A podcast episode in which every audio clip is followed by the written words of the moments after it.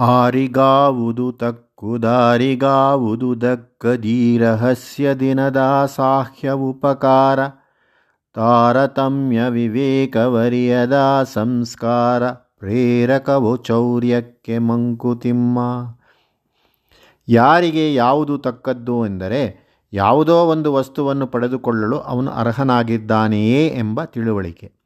ಸಂಗೀತದ ಗಂಧವೇ ಇಲ್ಲದವನಿಗೆ ಒಂದು ಪಿಟೀಲು ತಕ್ಕದ್ದಲ್ಲ. ಇಂಜಿನಿಯರಿಂಗ್ ಜ್ಞಾನವೇ ಇಲ್ಲದವನಿಗೆ ಇಂಜಿನಿಯರ್ ಕೆಲಸ ತಕ್ಕದ್ದಲ್ಲ. ಹಾಗೆಯೇ ಯಾರಿಗೆ ಯಾವ ವಸ್ತು ದಕ್ಕುವುದು, ಒಂದು ವಸ್ತುವನ್ನು ಇಟ್ಟುಕೊಂಡು ಕಾಪಾಡಿಕೊಳ್ಳಲು ಯಾರಿಗೆ ಸಾಧ್ಯವೋ, ಅವನು ಅದನ್ನು ದಕ್ಕಿಸಿಕೊಳ್ಳಬಲ್ಲವನು. ಒಬ್ಬ ಬಡವನಾದವನಿಗೆ ಕೋಟ್ಯಾಂತರ ರೂಪಾಯಿ ಬಾಳುವ ಚಿನ್ನರತ್ನಗಳನ್ನು ಕೊಟ್ಟರೆ ಅವನು ಅದನ್ನು ಕಾಪಾಡಿ ಇಟ್ಟುಕೊಳ್ಳಲು ಸಾಧ್ಯವೇ? ಯಾರಿಗೆ ಯಾವುದು ತಕ್ಕದ್ದು, ಯಾವುದು ದಕ್ಕೀತು ಎಂಬುದು ರಹಸ್ಯ. ಆ ರಹಸ್ಯವನ್ನು ತಿಳಿದುಕೊಂಡರೆ ಅದು ಉಪಕಾರವಾದೀತು. ಆ ತಾರತಮ್ಯ ವಿವೇಕವನ್ನು ತಿಳಿದುಕೊಳ್ಳುವುದೇ ಒಂದು ಬಗೆಯಾದ ಸಂಸ್ಕಾರ.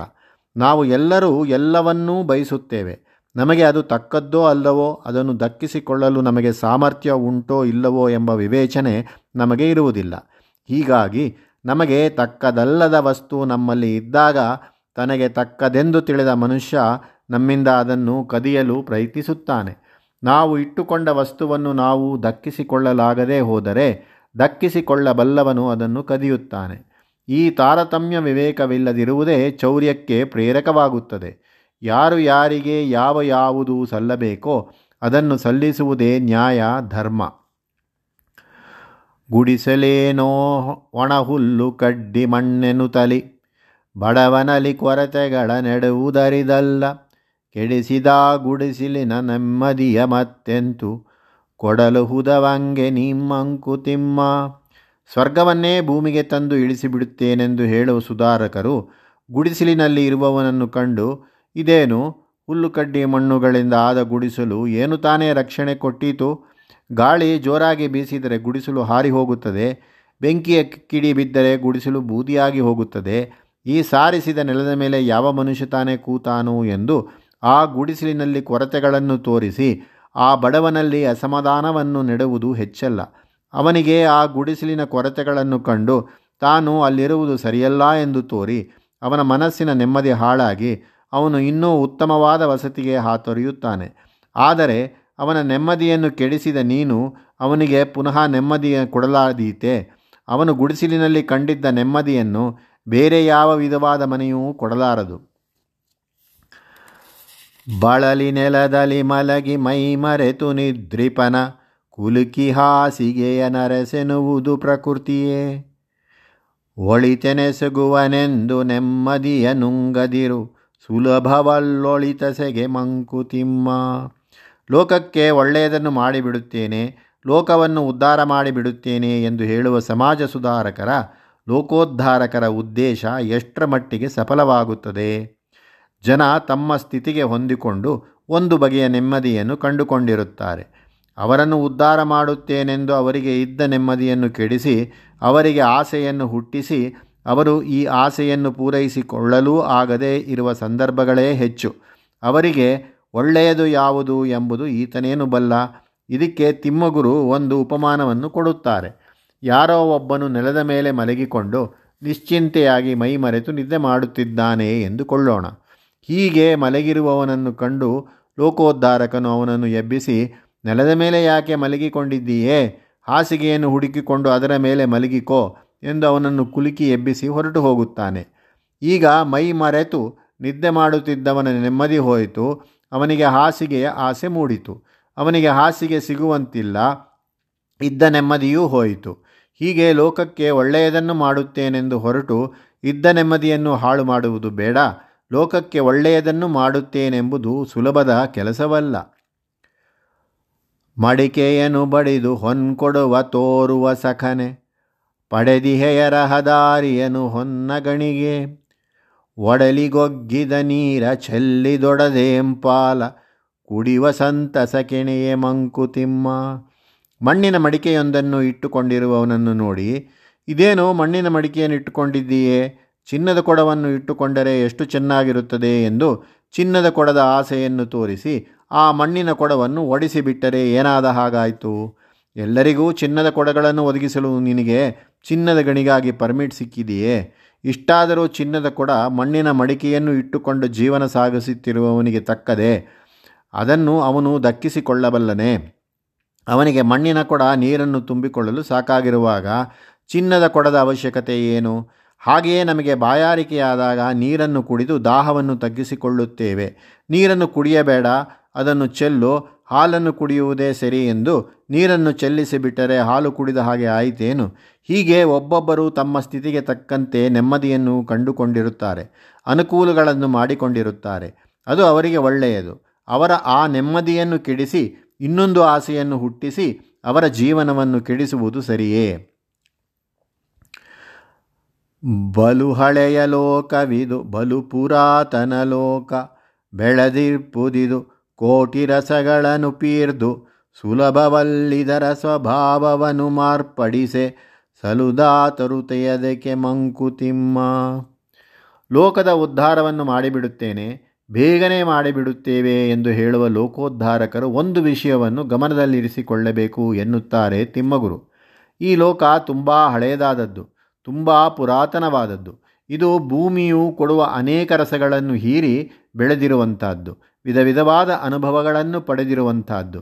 ಹೀಗೆ ಇಂದಿನ ಮನುಷ್ಯ, ಇಂದಿನ ಸಮಾಜ ಈ ಎಲ್ಲ ಅನುಭವಗಳ ರಸಗಳ ಪರಿಣಾಮ. ಇದನ್ನು ಯಾರೋ ಒಬ್ಬರ ಇಷ್ಟದಂತೆ, ಯಾರೊಬ್ಬರೋ ಯಾವುದೋ ಒಂದನ್ನು ಒಳ್ಳೆಯದು ಎಂದು ತಿಳಿದಂತೆ ಬದಲಾಯಿಸಲಾಗದು. ಮನುಷ್ಯನ ಸಮಾಜದ ಸ್ವಭಾವ ಅಷ್ಟು ಬೇಗನೆ ಬದಲಾವಣೆಗೆ ಒಪ್ಪುವುದಿಲ್ಲ.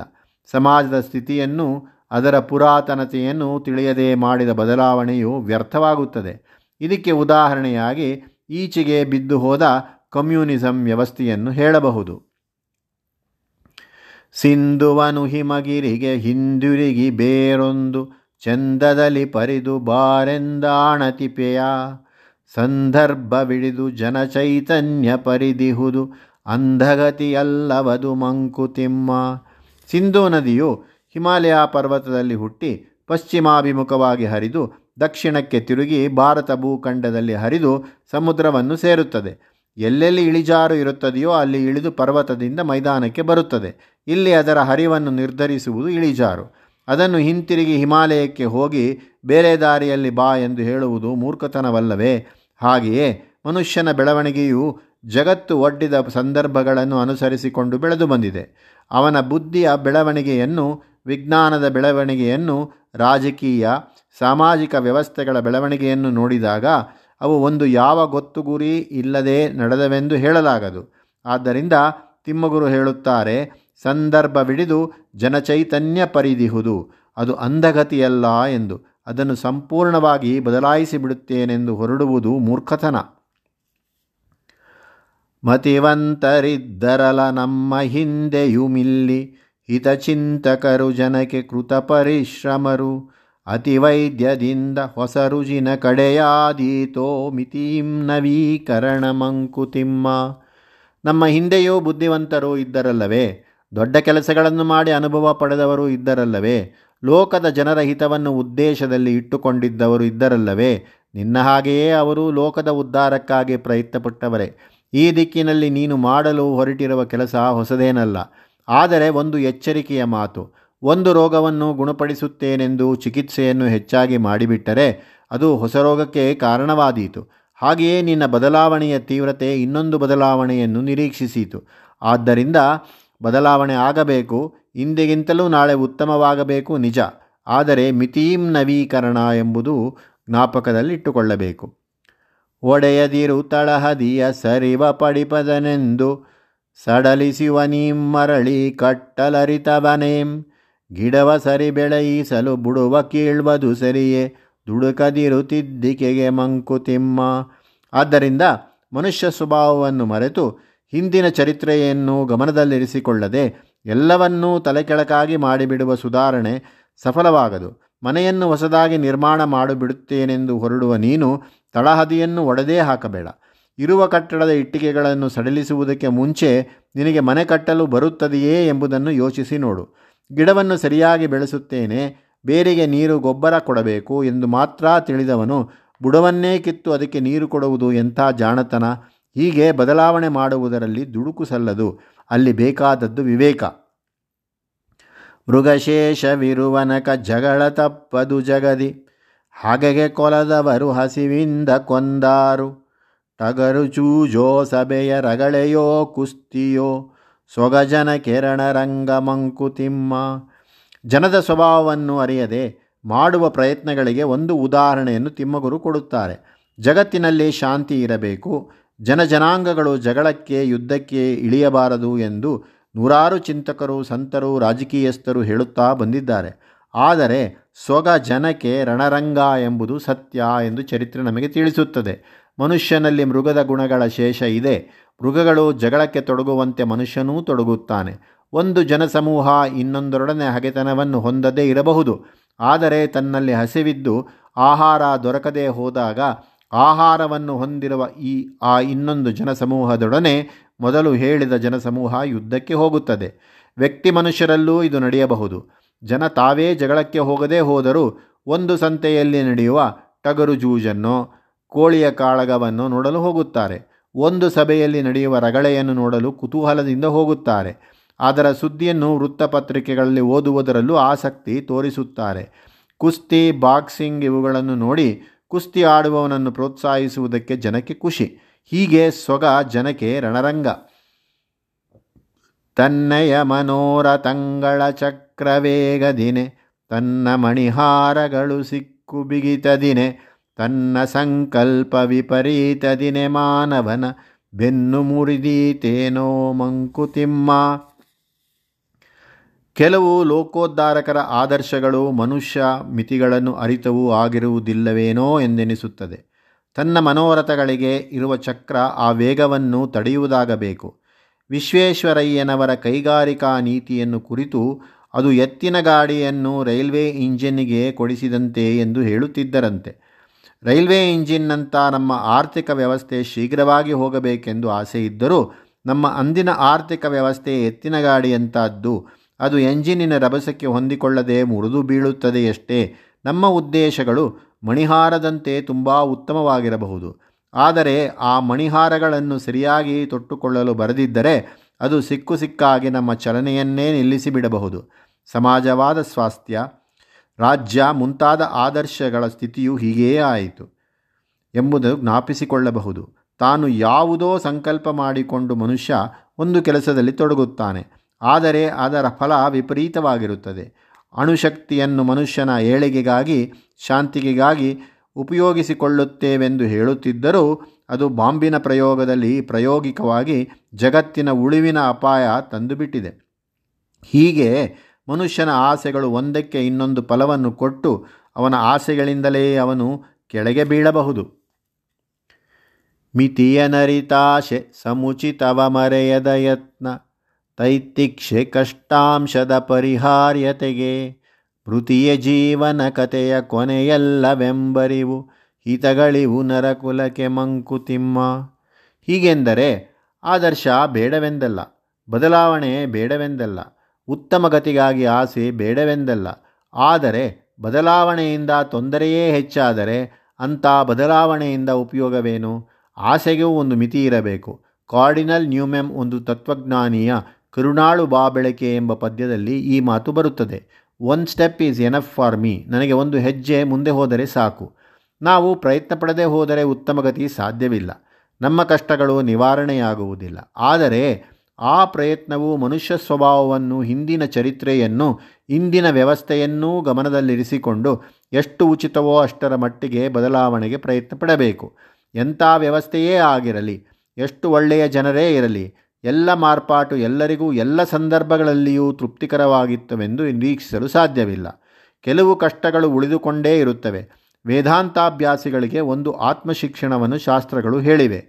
ಅದೇ ತಿತಿಕ್ಷೆ. ತಿತಿಕ್ಷೆ ಎಂದರೆ ಸೈರಣೆ. ಮನುಷ್ಯನ ಅಲ್ಪ ಸ್ವಲ್ಪ ಕಷ್ಟಗಳನ್ನು ಸಹಿಸಿಕೊಳ್ಳದೆ ಬೇರೆ ಮಾರ್ಗವಿಲ್ಲ. ಕಷ್ಟಗಳನ್ನು ಪರಿಹರಿಸಿ ಬಿಡುತ್ತೇನೆಂದು ಹೊರಡುವವನು ಎಲ್ಲ ಕಷ್ಟಗಳಿಂದಲೂ ಬಿಡುಗಡೆ ಆಗಬೇಕೆಂದು ಬಯಸುವವನು ಈ ವಿಚಾರವನ್ನು ಗಮನದಲ್ಲಿ ಇರಿಸಿಕೊಳ್ಳಬೇಕು. ಜೀವನದ ಕತೆ ಮರಣದಿಂದ ಮುಗಿದು ಹೋಗುತ್ತದೆ ಎಂದು ತಿಳಿಯಬಾರದು. ಮೊದಲನೆಯದಾಗಿ, ಜೀವಕ್ಕೆ ಇನ್ನೊಂದು ಜನ್ಮವಿದೆ. ಅದು ಇನ್ನೊಂದು ಜನ್ಮದಲ್ಲಿ ಉತ್ತಮ ಗತಿಯನ್ನು ಪಡೆಯಲು ಸಾಧ್ಯ. ಎರಡನೆಯದಾಗಿ ನಾವು ಈ ಪ್ರಪಂಚವನ್ನು ಬಿಟ್ಟು ಹೋದರೂ ಇನ್ನೊಂದು ಪೀಳಿಗೆ ಬಂದು ಒಳ್ಳೆಯದನ್ನು ಸಾಧಿಸುತ್ತದೆ. ಈ ವಿಚಾರಗಳನ್ನೆಲ್ಲ ಲೋಕೋದ್ಧಾರಕರಾದವರು ಅರಿತುಕೊಂಡರೆ ಅದೇ ನರಕುಲಕ್ಕೆ ಒಂದು ಹಿತ. ಸರ್ವಾರ್ಥ ಸಹಭಾಗಿತೆಗೆ ರಾಷ್ಟ್ರಕುಲವರ್ಗ. ಸರ್ವದನು ತಾನೆನುತ್ತರೋರ್ವ ಮನುಜನ್. ಸರ್ವಜೀವ ಸಮೃದ್ಧಿಗನುಗೂಡಿ ದುಡಿಯುತ್ತಿರೆ. ಪರ್ವವಂದಿಳೆಗೆಲವು ಮಂಕುತಿಮ್ಮ.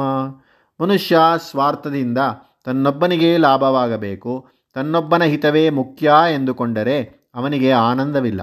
ಅವನು ಕಳ್ಳ, ಅವನು ತಿನ್ನುವುದು ಪಾಪವನ್ನೇ ಎಂದು ಹಿಂದೆ ತಿಮ್ಮಗುರು ವಿವರಿಸಿದ್ದಾರೆ. ಅವನ ಆತ್ಮ ವಿಸ್ತಾರಗೊಳ್ಳಬೇಕು, ಅವನು ತನ್ನ ಕಷ್ಟ ಸುಖಗಳನ್ನು ಇತರರೊಡನೆ ಹಂಚಿಕೊಳ್ಳಬೇಕು ಎಂಬುದೇ ಗುರಿಯಾಗಬೇಕು. ಇದೇ ಸರ್ವಾರ್ಥ ಸಹಭಾಗಿತೆ. ಇದನ್ನು ಸಾಧಿಸುವುದಕ್ಕಾಗಿಯೇ ರಾಷ್ಟ್ರ, ಕುಲವರ್ಗ ಎಂಬ ವ್ಯವಸ್ಥೆಗಳು ನಿರ್ಮಾಣವಾಗಿವೆ. ಈ ವ್ಯವಸ್ಥೆಗಳ ಮೂಲಕ ಅವನು ಬೇರೆಯವರೊಡನೆ ಬೆರೆಯುತ್ತಾನೆ. ಅವನ ಆತ್ಮ ವಿಸ್ತಾರವಾಗುತ್ತದೆ. ಸರ್ವದ ಅಣು, ನಾನು ಜನಸಮೂಹದ ಒಂದು ಅಣು ಮಾತ್ರ.